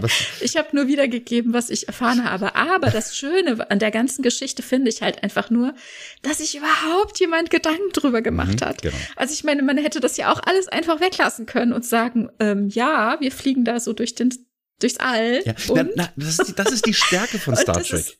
Unglaublich, was wir hier alles erzählt bekommen. Eins aufs andere, ein Steinchen zum anderen, ne? Dann denken wir uns noch das aus und noch das aus. Und das ist vielleicht dann ein bisschen schwierig. Und dann brauchen wir noch was zum Ausgleich und so. Genau. Also was sich hier alles ausgedacht wird, ist wirklich unglaublich schön auch. Ja, genau. Es ist so eine richtige Tiefe an Informationen. Wir hatten vorhin ja schon über Sabotage gesprochen. Es gibt ja aber auch noch eine andere Form von Sabotage, nämlich indem man Informationen weitergibt. Was könnte man denn an Informationen über den Schild nach außen geben, was stören könnte oder was dagegen wirken könnte? Ja, nicht gerade stören, sondern das Gegenteil, ne? Die Schildfrequenzen. Die sind hoch und heilig, ne? Genau. Und die werden sicherlich nicht auf irgendeinem Bildschirm zu sehen sein. Nein, aber ich meine, in einem Kriegsschiff, ne? Das, also jetzt beispielsweise. Es ist ja kein Kriegsschiff. Nein, Moment. Ja. Ein Schiff, also eine Fregatte auf hoher See. Ja. Da sind Waffen an Bord, da sind Funkfrequenzen, die irgendwo auch notiert sind und die möglicherweise auf irgendeinem Bildschirm zu sehen sind. Ja, man geht davon aus, dass, gut, in diesem Fall ist es ein Kriegsschiff, man geht davon aus, dass dort kein Spion an Bord ist, der diese Informationen weitergibt. Aber ja, wir befinden uns an Bord der Enterprise D auf einem Schiff, da sind sehr viele Zivilisten an Bord und da gebe ich zu, wenn das irgendwo zu sehen ist, in irgendwo meine ich halt irgendwo auf dem Schiff, dann wäre es kritisch. Aber wir sprechen hier von der Brücke, auf die eben ein Zivilist einfach normalerweise nicht Zugriff hat. Ja, außer man geht in visuelle Kommunikation und zoomt etwas ran. Aber nein, wir sind ja hier, also ne, das Ganze spielt ja in einer Zeit. Ach du, jetzt weiß ich, was du meinst. Das heißt, auf den Schirm und die sehen das auch und man sieht den Gegner, ich mache jetzt mal so eine Wischgeste, man sieht den Gegner, ja. Wie er das Vergrößern-Geste im Call das macht. Das gab es halt in den 90er Jahren noch nicht, ne? Eben. Und man konnte sich nicht vorstellen, dass wir irgendwann die Displays lesen können. Genau. Also konnte man sich auch nicht vorstellen, dass wenn zum Beispiel Lursa und Betoah auf dem Hauptbildschirm sind, dass die irgendwann so eine Wischgeste machen und sich hinten durchlesen, was jetzt, zur Maschinenkontrolle hinten auf dem Display steht. Aber nein, das konnten sie ja tatsächlich auch nicht. Sie haben Geordies Visor angezapft und haben da eben die entsprechenden Informationen rausbekommen und so konnte ja die Enterprise D schwer getroffen werden, was ja dann ihr Ende eingeläutet hat. Ne? Genau, die hätten sowas sagen können, wir treffen uns im Entenraum, ne? Was man eben vorher normalerweise nicht hätte sehen können. In der Tat, ja, okay. Also das sind kritische Systeme und die werden halt auch nur da angezeigt, wo normalerweise keiner Zugriff hat. Okay, gebe ich zu. Ja, also war jetzt, ich sag mal schon, es war schon so ein bisschen wie wenn man irgendwie hinter sich ein Post-it klebt mit seinen Passwörtern. Passwörtern, ne? Und dann geht man damit dann in den Zoom-Call und die anderen so, interessant, 1, 2, 3, 4 ist das Passwort. Also ja, na gut, okay, also ja, aber Schildfrequenzen und so weiter, das ist halt ein Thema, ne? Ja. Denn um durch die Schilde zu kommen mit irgendwas, mit einem Shuttle zum Beispiel durchzufliegen oder mit einem Torpedo durchzukommen, muss man eben wissen, auf was für einer Frequenz diese Schilde, ja, wie soll man sagen, moduliert sind. Schwingen. Genau. Und du hast gerade schon dieses moduliert gesagt. Ich glaube, wir sind uns jetzt irgendwie nicht, oder konnten uns diesen ganzen Fakten irgendwie nicht so gut nähern, dass wir am Ende gesagt haben können, ach okay, so funktioniert's. Es gibt ja so ein paar Sachen, die genannt werden. Es wird Frequenz genannt. Okay, Frequenz ist Durchgänge pro Zeit. Ja, Phase. Da an dieser Stelle ist es nicht ganz klar, was gemeint ist. Es könnte auch die Wellenlänge sein und somit die Frequenz. Es gibt Modulation, wo wir uns gerade vorher drüber unterhalten hatten, und möglicherweise ist das die Veränderung der Frequenz pro Zeit. Das heißt, die Modulation ist ein wiederkehrendes oder vielleicht eben zufällig neu generiertes Frequenzmuster. Aber auch diese Modulation kann scheinbar weitergegeben werden. Das ist wahrscheinlich dann so wie so der Enigma-Code, der weitergegeben wird, um eben die Kommunikation zu entschlüsseln. Und diese Kommunikationsentschlüsselung würde dann eben bewirken, dass derjenige seine Waffe so einstellen kann, dass er voraussehen kann, wie die Schilde moduliert werden. Oh Gott, genau, also so war das ja quasi bei dem schlimmen Tag für die Enterprise D. Richtig. Genau, dass man die Frequenzen rotiert oder willkürlich irgendwie sich ändern lässt, und so ähnlich ist es ja quasi auch bei diesen persönlichen Schilden der Borg, ne? Genau. Dass die sich dann irgendwann quasi auch der Waffenfrequenz anpassen, der Phaserfrequenz, der Handphaser, ne? Und dass man die Handphaser dann ja auch entsprechend auf willkürlich modulierend irgendwie einstellt, damit man dann irgendwann hoffentlich im persönlichen Kontakt mit einem Borg dann da auch nochmal einen Treffer erlangt. Und genauso eben auch aufs Schiff, auf Schiffsebene, ne? Also das Schiffe gegeneinander kämpfend. Es gibt im einen B-Kanon, der das auch nochmal, also wieder aufgreift, der ist eigentlich eher C-Kanon, das ist ein Computerspiel zum Raumschiff Voyager. Ich weiß jetzt gerade nicht, wie es heißt, ihr wisst es natürlich, alle, die das hört. Es ist ein First-Person-Shooter, und da gibt es eine Sondereinheit, und die bekämpft unter anderem auch die Borg. Und da muss man eine Waffe relativ weit am Anfang des Spiels ergreifen, und die heißt U-Mod oder U-Mod, der Universalmodulator. Und diese Waffe ist ein Phasergewehr, das aber eben die Frequenz universell moduliert, und damit kann man wieder diese nach einiger Zeit geschützten Borg wieder bekämpfen. Ja, also genau da ist eben dieses Thema auch nochmal aufgegriffen worden. Ja, Schildfrequenzen, Schildmodulation, Phase, anfangs für mich halt Technobabble, einige Sachen sind halt möglicherweise deckungsgleich, aber dieses mit dem Modulieren der Frequenz, die ja Geheimnis und so weiter, finde ich das wiederum plausibel, und das funktioniert für mich, also dass das durchrotiert wird oder ja, zufallsgeneriert verändert wird. Was wir dann nochmal sehen, zum Beispiel am Ende von Voyager im Endspiel, zweite Folge, dass Zukunfts-Janeway ein Ablativgenerator mitbringt und die entsprechenden Emittersysteme, also davon zumindest die theoretischen Pläne, sodass die Voyager-Crew das frühzeitig auf der Voyager installieren kann und dann damit quasi so ein ablatives Schild, also eine richtige Panzerung für die Voyager herstellen kann. Genau, das ist jetzt kein Schild mehr, so wie wir es eben vorher sehen, sondern das ist halt einfach Materie, physische Materie, die das kennt man halt auch, ich glaube, das hat man vorher in irgendeinem Batman-Film gesehen, da konnte dann das Batmobil auch so pop, pop, pop, pop, plötzlich in so einen Panzer verwandelt werden. Und so ähnlich ist es halt auch da. Das sieht gar nicht mehr so richtig nach der Voyager aus, sondern ist halt, ja, die Voyager-Form mit ganz viel Metall drumherum. Genau, ja, ja. Ja, finde ich eigentlich eine spannende Lösung, ne? Mhm. Das basiert ja auch irgendwie mithin auf Borg-Technologie, meine ich, was Zukunfts-Janeway da mitgebracht hat und was ja dann unsere Voyager tatsächlich mit ins 24. Jahrhundert zurückbringt. Ja. Also zurück in den Alpha-Quadranten. Ja. Alpha- und Beta-Quadranten. Die Borg scheinen für ihre Verhältnisse fast schon panisch zu sein. Denn die haben ja gar keinen Schnitt mehr gegen die Voyager, nachdem diese Zukunftstechnologie ist ja natürlich auch extrem, ne? Mhm. Ja, die ist, also da muss man dann fast schon wieder Angst haben, dass die Borg diese Technologie in die Hände kriegen, die werden unbesiegbar für unsere Verhältnisse. Weiß ich jetzt nicht unbedingt. Also ich habe jetzt nicht nochmal die ganze Folge geguckt, aber weiß ich jetzt nicht unbedingt, nein. Okay, weil es ist ja auch noch Janeway und ein Virus und. Also da sind ja noch ganz andere Dinge dann. Ja, okay, diese zwei Folgen machen halt ganz schön ein großes Fass auf, das kann man schon sagen. Also Zeitreise, Technologie aus der Zukunft, Virus und. Also das Borg-Queen, da ist so viel drin.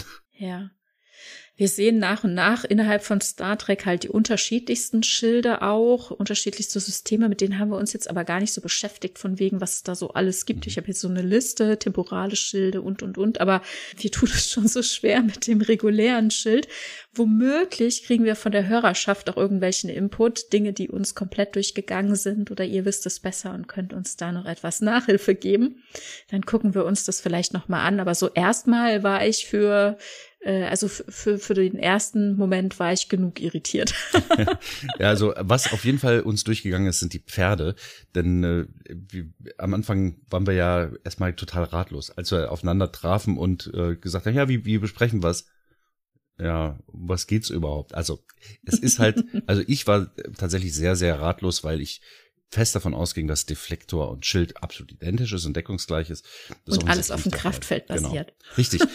Genau, ich habe nämlich ein paar Punkte, die ich auch noch aufführen würde. Aber bevor wir das machen, würde ich ganz gerne nochmal einen Blick oder den Schritt von der Enterprise D runtergehen und mal auf ein anderes, ja, ganz anderes Waffensystem gehen, würde ich fast sagen. Und zwar, ich würde gerne auf die DS9 wechseln, weil wir da liegt mir oder lag mir jetzt eben auch das Handbuch vor.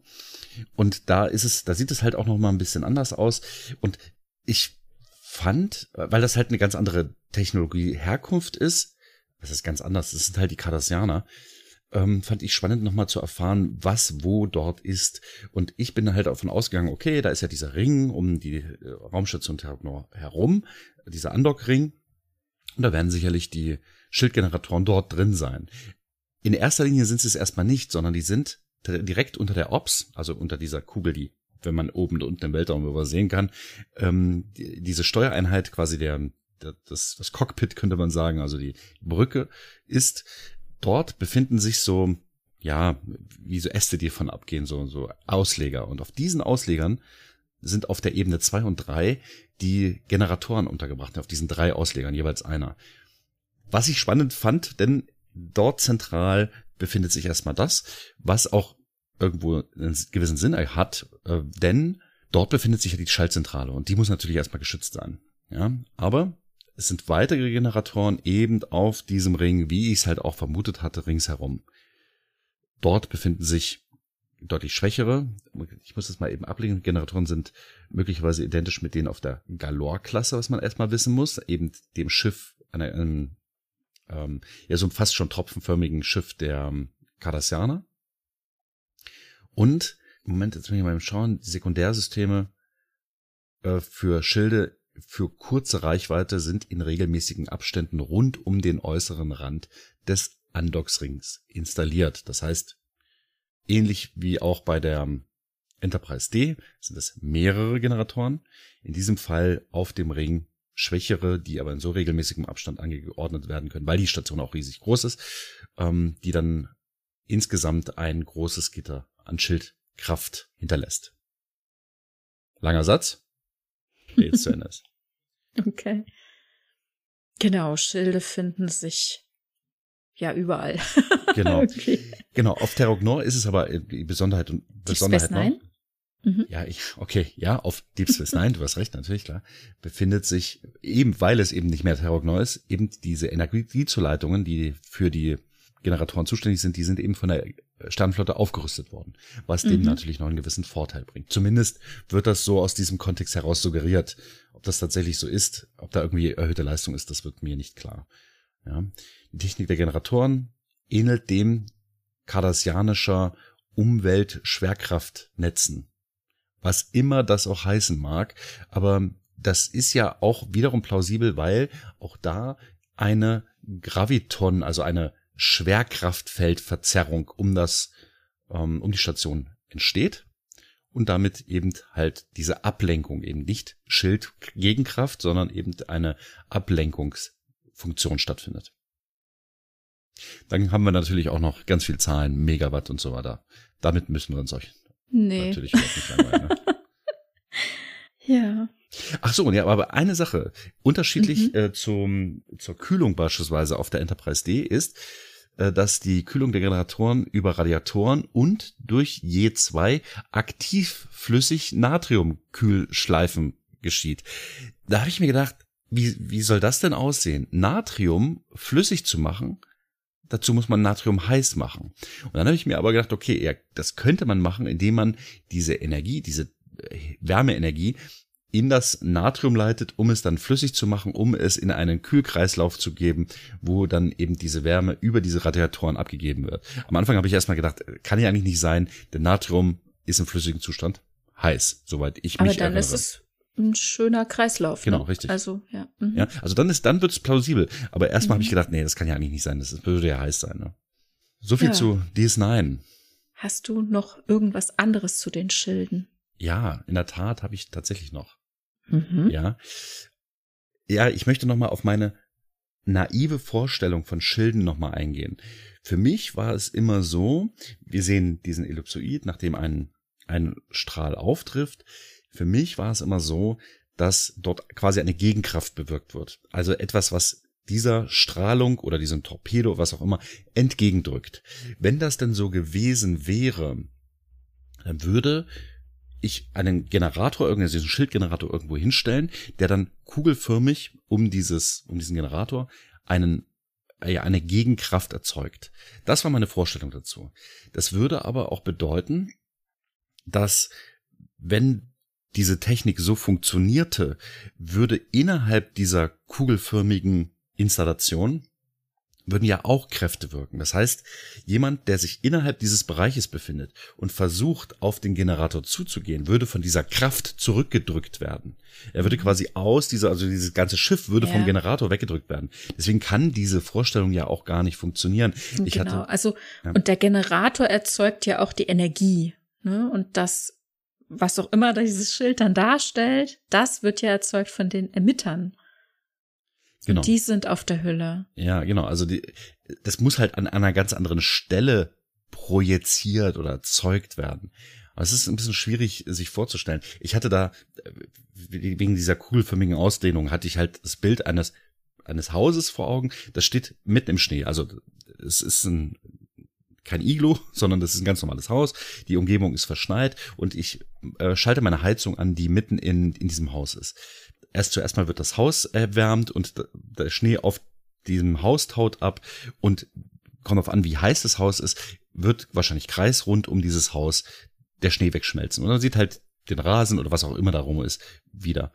Wenn das der Fall wäre, dass das so funktionierte, würde aber auch, und das ist ja der Punkt, warum das ein Kreis für mich da rum ist, würde die Kraft nach außen immerhin immer weiter abnehmen. Das ist bei den Schilden ja aber offensichtlich nicht der Fall.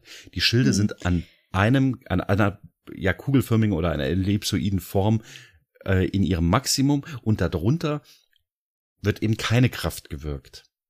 Also, wie gesagt, vielleicht nochmal, um es zu sagen, ne? Also wir haben ja nicht, der Generator erzeugt nicht das Schild, ne? Sondern es ist nur die Energie für das Schild. Die Energie wird weitergeleitet, bla bla, wir haben es vorhin erwähnt, ja. Und wir haben Emitter auf der Hülle und die erzeugen dann die entsprechenden Felder, sag ich jetzt mal platt, ja, oder den Schild, genau. Ne? Genau, also jetzt stellen wir uns das vor mit dem Haus. Wir haben im Haus zwar die Heizung, meinetwegen in der Mitte oder wo auch immer, aber wir haben ja dann Leitungen zu den Heizkörpern. Und diese Heizkörper sind zum Beispiel, keine Ahnung, unter den Fenstern, an den Wänden. Und um die herum wird es halt entsprechend warm. Ja. Ne? Also Aber auch da funktioniert dieses Bild, was ich gezeichnet hatte, von da geht kugelförmig in alle Richtungen beispielsweise diese Kraft aus. Und das ist aber auch außerhalb des Schiffes nicht der Fall. Aber die Heizkörper sind ja nicht außen am Haus, ne? Und das aber wenn sie außen am Haus wären, wird nicht erzeugt, wie Wärme sich ausbreitet, ne? Richtig, genau. Das ist das, was ich meinte. Denn Wärme breitet sich kreisförmig in alle Richtungen aus und wird mit dem Quadrat der Entfernung zur Wärmequelle geringer. Ja? Das heißt, die Kraft würde nach außen immer weniger werden. Also so kann es definitiv nicht funktionieren. Das wollte ich zu meiner Idee zu diesen Schilden, die ich halt früher immer hatte, einfach sagen, weil das kann nicht so sein, wie ich es mir vorgestellt habe. Es muss anders sein und deswegen ist diese Sache, wo wir gesagt haben, haha, das Graviton, irgendwas bla bla, ist Technobabble, ja, aber es kann nicht so sein, wie ich es mir vorgestellt habe. Mhm. Es muss irgendwie anders sein, was ich zwar nicht verstehe, aber es wird mir zumindest mit diesem Technobabble plausibel gemacht. Und das finde ich sehr schön. Gravitonfelder sind keine sich ausbreitende Wärme. Ja, ohne Frage, ohne Frage. Ja, es ist ja aber auch nur eine Parabel gewesen, um zu verdeutlichen, wie ich es mir vorgestellt habe. Dass da eine Kraft wirkt, die in irgendeiner Stelle, ähnlich wie ein Traktorstrahl, ne, der irgendwo hinstrahlt und dann da diese Kraft wirkt. Das ist offensichtlich nicht der Fall. Das wollte ich einfach damit nochmal verdeutlichen. Genau, und was ich mit den Emittern sagte, ne, also die Schilde erzeugen von der Hülle aus, finde ich nochmal ganz schön, wenn man sich das nochmal anschaut, wie eben diese ablative Panzerung in der Voyager, also auch bei der Voyager in der finalen Episode dargestellt ist, sieht man richtig, wie diese extremen neuen Emitter, diese Aufbauten auf die Hülle draufkommen und sich dann von dort aus diese Panzerung aufbaut. Ich finde, das kann man nochmal schön sehen, ne? Das ist ja dann quasi analog zu dem sonstigen Schild, das wir sehen, das sich halt sonst nicht so plastisch für uns darstellt. Mhm. Genau. Ach, und mir fällt natürlich noch eine Sache ein. Jetzt ganz zum Schluss kommt's nochmal. Nein, aber wir hatten vorhin ja schon darüber gesprochen, dass von außen eintreffende Phaserschüsse Schilde durchdringen können, wenn sie denn die entsprechende Phase, Frequenzmodulation, was auch immer haben. Oder Stärke haben. Mhm. Genau, richtig. Dasselbe gilt für ausgehende Phaserschüsse. Um selbst Phaserschüsse bei erhobenen Schilden feuern zu können, denn diese Kraft wirkt an dieser Stelle, ne, müssen die eigenen Phaser, aber auch Photon-Torpedos, da ist es noch ein bisschen was anderes, aber da müssen die eigenen Phaser die entsprechende Einstellung, sag ich jetzt mal, Frequenz, Modulation, Phase, was auch immer, haben, genau, um durchdringen zu können. Und die sind dann halt auch für uns relativ leicht zu machen. Wir sind auf dem Schiff, wir gehen genau diese ganzen Daten und können eben die Phaser darauf einstellen.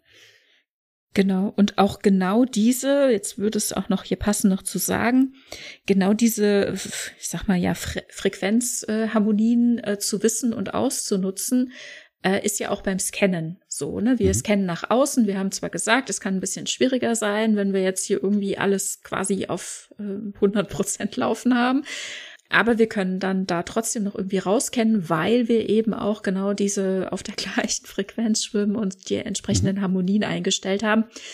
Und einmal der verwegene Miles O'Brien nutzt das dann auch einmal, um durch Schilde zu beamen, was man ja sonst eigentlich nicht kann, ne? Also bei erhobenen Schild gibt's einfach eigentlich keine Möglichkeit, rein oder raus zu beamen. Das ist gefährlich, Leute. Macht das nicht zu Hause. Macht das nicht, ja, genau. Also auch hier im technischen Handbuch gibt es dann nochmal die Erwähnung, dass laut Transporter-Betriebsrichtlinien das nicht zu empfehlen ist. Tut es nicht, ne? Also wirklich, wir haben es euch gesagt, wir haben nur drüber gesprochen, bitte tut es nicht. Wir können nicht mehr als warnen. Ja. Übrigens, das, was ich gerade über die Phaser sagte, oder eben das Durchtransportieren durch Schilde. Das gilt übrigens auch für Torpedos. Da funktioniert es natürlich auch ein bisschen anders, aber auch für Shuttle beispielsweise. Shuttle können diese Schilde durchdringen. Da hast du, glaube ich, auch gleich noch ein Beispiel, wie das halt auch spionagemäßig genutzt werden kann. Aber ja. Shuttle können diese Schilde durchdringen, wenn sie einen Schildfenster-Transponder haben. Also im Grunde wie der Transponder einer Katzenhalsband, um dann die Katzenklappe zu öffnen. So ungefähr stelle ich es mir vor. Ja, so ist ein schönes Bild. Und ja, und auch das Schiff selbst kann, oder also vom Schiff auf selbst kann man auch befehligen, dass das Schiff durchfliegen kann, auch wenn es diesen Transponder nicht hat. Mhm. Das haben wir einmal gesehen in der Rückkehr von Rolaren. Und da fand ich es eigentlich interessant. Picard musste sagen, ja, lassen Sie das Schiff durch. Wir tun so, als ob wir es nicht mitkriegen würden, weil Rolaren da eben dem Marquis vorspielen will, dass sie da quasi einen Schildschwachpunkt ausnutzt, das ja so eine Lücke quasi ausnutzen will. Und dann wird sich aktiv entschieden, eben das Schiff durchzulassen. Das finde ich interessant, ne? Einfach ja. So, dass diese Durchdringung dann möglich ist. Hm. Ja, er sagt, lassen Sie sie durch. Und wenn ich mich recht erinnere, ist die Situation so, dass man den Schild sieht, während das Schiff durchfliegt. Offensichtlich kann man bei aktivem Schild irgendwas tun, dass das Schiff da durchpasst oder durchgelassen werden kann. Ja, und ohne dass sie jetzt zum Beispiel aktiv die Schildfrequenzen hinschicken, dass die sich da irgendwie anpassen oder ausweisen. Ne? Also hat man irgendwie von innen heraus das erlaubt. Ja. Ja. Wie auch immer die das gemacht haben. Ja, ja. Spannend. Ja. Dann vielleicht habt ihr uns ja viel noch dazu zu sagen oder irgendwas zu anderen Folgen. Meldet euch gerne. Zum Beispiel auf, ich fange heute mal mit Mastodon an. Aha, okay. Dort findet ihr uns auf @trekkiepedia@podcasts.social. Oder ihr findet uns auf Twitter oder X, vielleicht wird es ja nochmal umbenannt, auf @Trekkipedia. Genau, oder besucht uns auf unserer Internetseite auf trekkipedia.podigy.io. Genau, und da findet ihr alles, was ihr über uns wissen wollt, wenn ihr das nicht sowieso schon durch unseren Podcast wahrnimmt. Wir sind durch. Wir müssen jetzt nochmal schauen, was dann an Feedback kommt. Ich bin sehr gespannt. Vielleicht gibt's ja auch wirklich was, unsere Wissenslücken, die ja jetzt in diesem Fall tatsächlich ein bisschen zahlreicher waren, weil es gab ja einiges, was sich widerspricht. Vielleicht noch ein bisschen füllt. Freue ich mich schon drauf. Dann hören wir uns nächsten Monat wieder. Genau. Danke. Bis dahin. Tschüss. Macht's gut. Ciao.